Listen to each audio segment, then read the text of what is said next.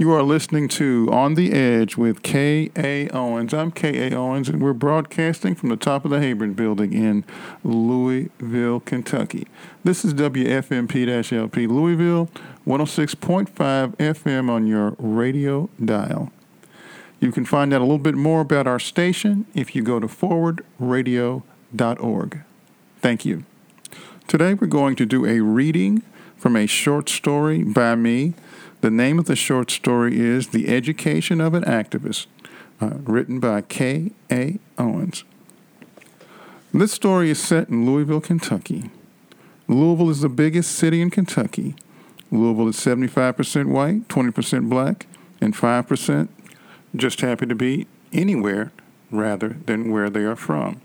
Culturally, Louisville is 75% Southern, 20% Midwestern, and 5% the culture of the business executives who were transferred in by their companies. This is a work of fiction. Any relationship to individuals living or dead or existing groups is purely a coincidence. Trust Wilson sits behind the desk in the office of his insurance business. His last client of the day just left. Trust leaned back in his chair and exhales. It has been a long and satisfying day. He looked out the window and checked the traffic on Broadway. The office was a house converted to commercial space. His office had a big picture window in front where he could keep track of all the comings and goings in the neighborhood. He stood up and walked over to the big old fashioned wooden stereo cabinet, a Zenith. He opened the lid and turned on the radio. He kept it tuned to the local all news station most of the time. The weatherman was finishing his report. Trust noted that it was going to be dry today and tomorrow, so he could rake the leaves when he got home. After the weather report, another reporter said, Breaking news Medal of Honor winner, respected athlete, and Marine war hero Freedom Wilson arrested for sexual assault of police academy classmate. What? Trust said out loud. He went to the phone and called his contacts down at the courthouse to find out if it was true. It was. He sent his staff home, closed up shop, and went down to the county jail. Successful black business executive Trust Wilson sits at the helm of his self made business, a franchise of a national insurance firm. He is a graduate of an HBCU, historically black college or university. He is a member of a black fraternity. He is married, no children. His wife, Judgment Wilson, is a black attorney, a prosecutor, a graduate of a HBCU, and a member of a sorority. Her parents groomed her to be a successful attorney. Both their parents were college graduates. They are solid members of the black bourgeoisie. Their politics are moderate. They are careful what they say around and about white people. Trust parents, father, Loyal Wilson, mother, Constant Wilson. Father, a civil service executive, his mother, a nurse. His parents are well behaved and well mannered. They vote, but have never been actively involved in politics or civil rights. They are life members of a long established civil rights organization, but do not attend meetings. Trust has one brother, Freedom Wilson. Freedom was a top athlete in high school, all state in football and basketball, the only person to win Mr. Football and Mr. Basketball in the same year. A Marine veteran, Force Recon, and a winner of the Medal of Honor in Iraq. He is now in police academy, about to graduate. His parents are very proud of both their sons. Trust looked through the thick glass window at his brother Freedom in the visiting room of the county jail. The brothers look alike except for their height and weight. Freedom is six foot two inches tall and walks around at about 200 pounds. Trust is six foot even and slim at 170 pounds. Freedom was clear eyed, alert, freshly shaven. His hair was military style, high and tight, trimmed in a line above his ears. As usual, He looked neither happy nor sad. Trust said, I knew you were looking for a new place. Is this the best you could do? Freedom grinned. Wait till I put in the, up the new drapes. He said, It'll still look like crap, said Trust. The two men paused for several minutes. Freedom liked the way his clever little brother had broken the tension. Trust asked, What happened with this chick? Freedom said, She came on to me, no muss, no fuss. You didn't tell her you loved her and then break up with her, did you? asked Trust. Didn't have to tell her anything. She threw it at me and I caught it, said Freedom. Do you need me to make bail for you? asked Trust. Freedom says, Find out how much it is. I don't really care about bail. What I need is the best lawyer you can find. I plan to plead not guilty and win this case. Done, says Trust. Tell mom and dad not to worry, says Freedom. Tell them the situation is well in hand. Stay up, big brother. Stay up, says Trust. Freedom is accused of rape by a white female classmate in the last week of the police academy. The white female classmate comes from a well connected family. Freedom says his police academy class had a party and the girl came on to him. They woke up in the same bed. Both went home. He was charged a week later. Trust is surprised. Freedom never had a problem with women. Freedom had always dated the cheerleader. Freedom asked Trust to find him a good lawyer as he plans to plead not guilty and go to trial, even if he has to represent himself. His parents are devastated. His sister in law fears for her own career and not about freedom. She wants freedom to plead guilty. She says women don't lie about sexual assault. Trust did look into the possibility of bail for freedom.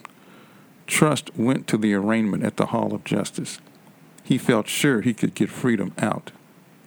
Trust did find a temporary lawyer just to stand up for freedom at the arraignment.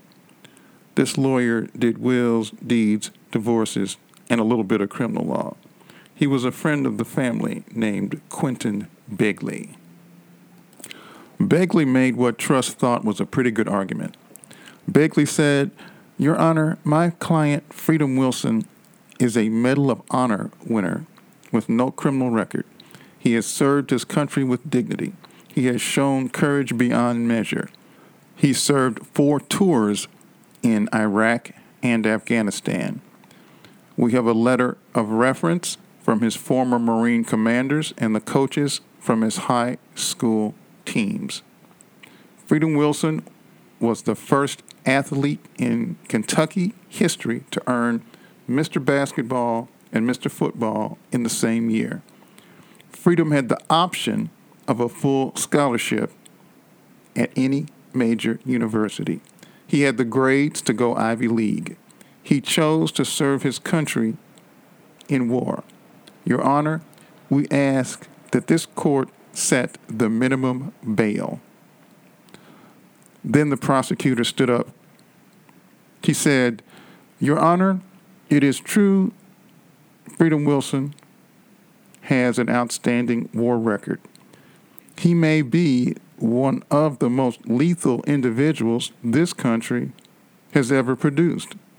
This dangerous individual had 50 confirmed kills in Iraq, 40 with the scoped rifle, 8 with the silenced pistol, and 2 with the Ka-Bar knife. Freedom Wilson scored in the 97th percentile on the Marine Corps Lethality Index.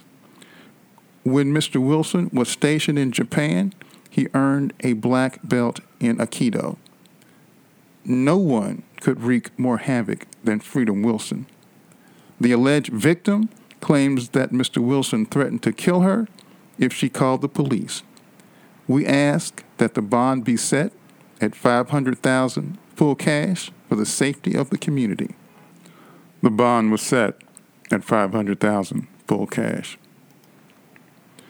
They don't want you out, big brother, said Trust to Freedom over the phone. Trust allowed Freedom to call him collect from jail. The county jail had it set up so that Collect phone calls from prisoners cost much more than an ordinary collect call. The jail used the collect calls as a revenue stream. I'm okay, little brother. I've already started teaching the prisoners classes in literacy, math, and ethics. These prisoners are hungry to learn, and I don't want to abandon them or let them down. Where is that hotshot lawyer I need? replied Freedom. Trust said, Most lawyers around here, white and black, just want to make weak deals for too much money. We need to start reaching out, said Freedom. Where do we start? asked Trust. Start with the civil rights organizations and the churches, said Freedom. Let's see if they live up to their stated purposes. Most local lawyers, white and black, are afraid to touch the case in a serious way. Black and white hack lawyers offer to overcharge for a guilty plea. One black lawyer, Paunch Lesworth, 65 year old dean of the local black legal community, calls Trust in to his office in a high rise downtown. Paunch has always played the role of go between between the black community and the white community. He had brokered many lucrative deals. He is a millionaire several times over, but he made sure nobody knew it except his accountant. Not even his wife knew. He resisted the urge to buy a flashy car. He always drove a late model navy blue Buick. He owned a respectable sized house in the safest part of the black community. Paunch tells him that for the good of the black community, Freedom needs to plead guilty and do his time like a man. Trust is determined to stand tall beside his brother as his brother always stood beside him. Trust says no, gets up, and walks out. Trust and his mother and father go to the National Association for the Protection of Negroes for help. He and his family are life members of the organization. His mother cries and begs for help. The association won't touch the case. The president of the association, Pacify Ferguson, says taking up such a case would hurt the ability of the organization to negotiate with the white power structure. This organization only takes selected cases that will move the race forward. I know freedom is innocent, but there is nothing I can do. The entire Wilson family cries. Pacify cries along with the family. Pacify Ferguson has dedicated his life to moving the black community forward an inch at a time. He believed in carefully controlled incremental change. He needed white allies. He never did anything to alienate potential white allies. The strain is taking a toll on Freedom's parents. Like the majority of middle class blacks, they had orientated their lives toward cooperating with white people. Now they were in a position where they had to oppose the white power structure to save their son, and they were disoriented and confused by the situation they were in. They couldn't understand how this could happen, especially since they went to church every Sunday and prayed regularly. Freedom is still in jail because the bail is a half million dollars and the family doesn't have that kind of money. The bail is high because of the status and race of the female and her claim that freedom threatened to kill her if she told. His outstanding military record is used against him. He is considered extremely dangerous. When Freedom was told he scored in the 97th percentile on the Marine Corps lethality index, he said, I need to improve my focus. When Freedom was stationed in Japan, he earned a black belt in Aikido. When asked the most valuable part of the Aikido training, he said, I learned to meditate and focus. Freedom knows he is innocent and is not afraid. Freedom tells the family to make no effort to raise bail. He has never been afraid to be a man. He is not interested in pleading guilty. He will sit in the county jail until the case sorts itself out. Freedom continues teaching the other prisoners how to read, write, and do arithmetic. He finds that the prisoners are very much interested in his morality and ethics classes. Trust keeps looking for help. He finds a civil rights organization on the black side of town. The organization is multicultural with an elderly white female, Kate August, as a strong figure in the organization. She is a veteran of the civil rights movement from the 1950s to the 1970s and has remained active to the present day. The organization has a small, dusty office and a part time staff person and a small budget. She is sympathetic to the case.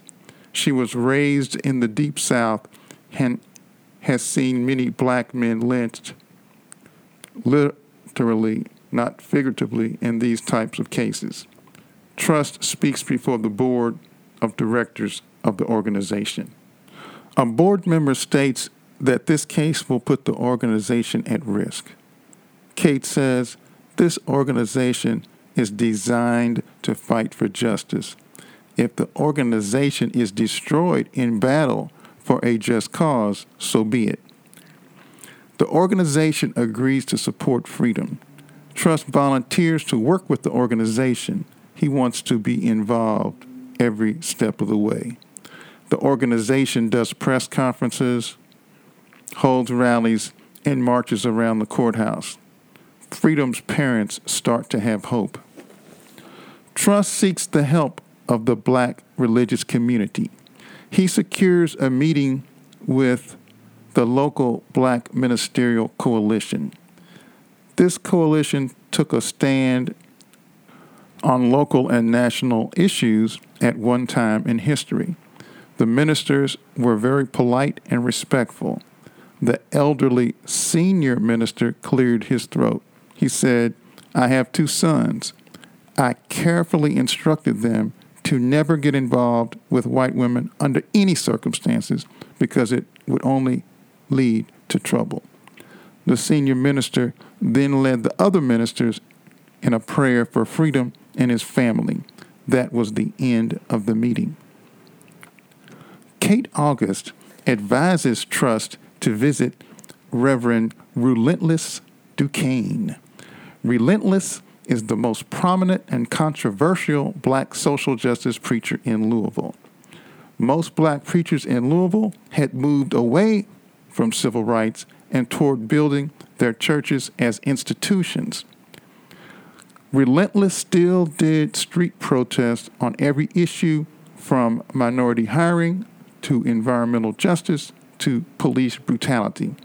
Trust joined Relentless in a street corner protest demanding more minority hiring at a construction site. Trust gave Relentless a brief summary of Freedom's situation and asked for help.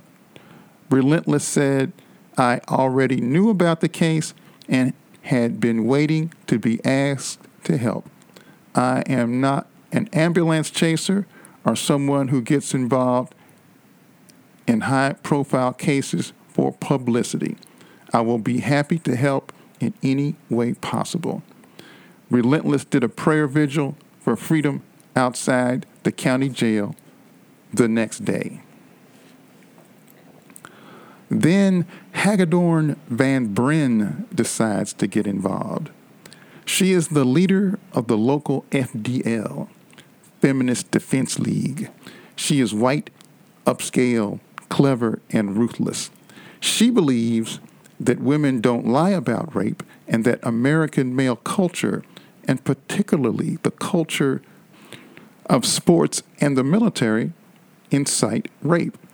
She is a leading proponent of the concept that regret equals rape.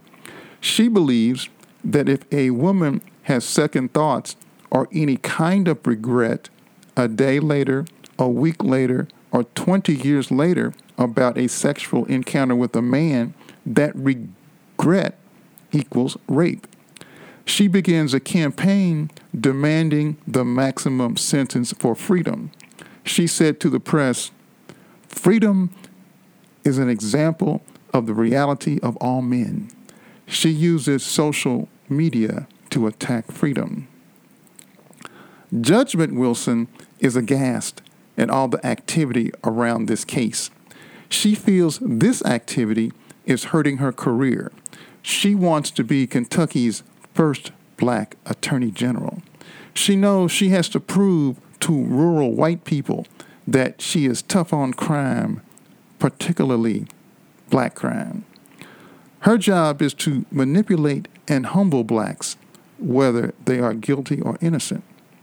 Freedom pleading not guilty and fighting for an acquittal is a horror to her.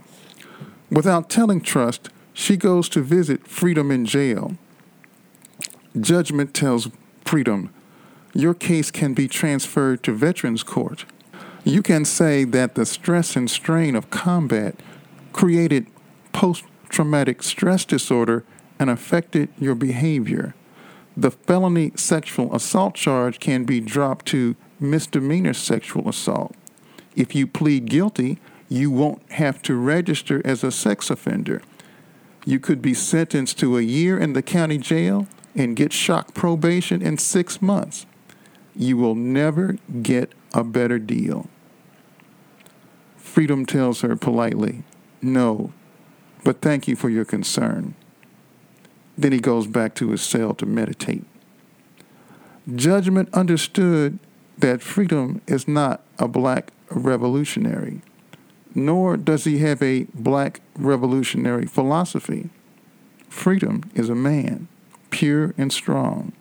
The quality of his manhood is revolutionary. Then she understood just how dangerous freedom was. Trust finds out about Judgment's visit to freedom. He is not happy. He views her visit to freedom as a betrayal. She is furious with her husband, Trust. Trust tells her he is disappointed in her. She files for divorce. Trust signs the papers without hesitation.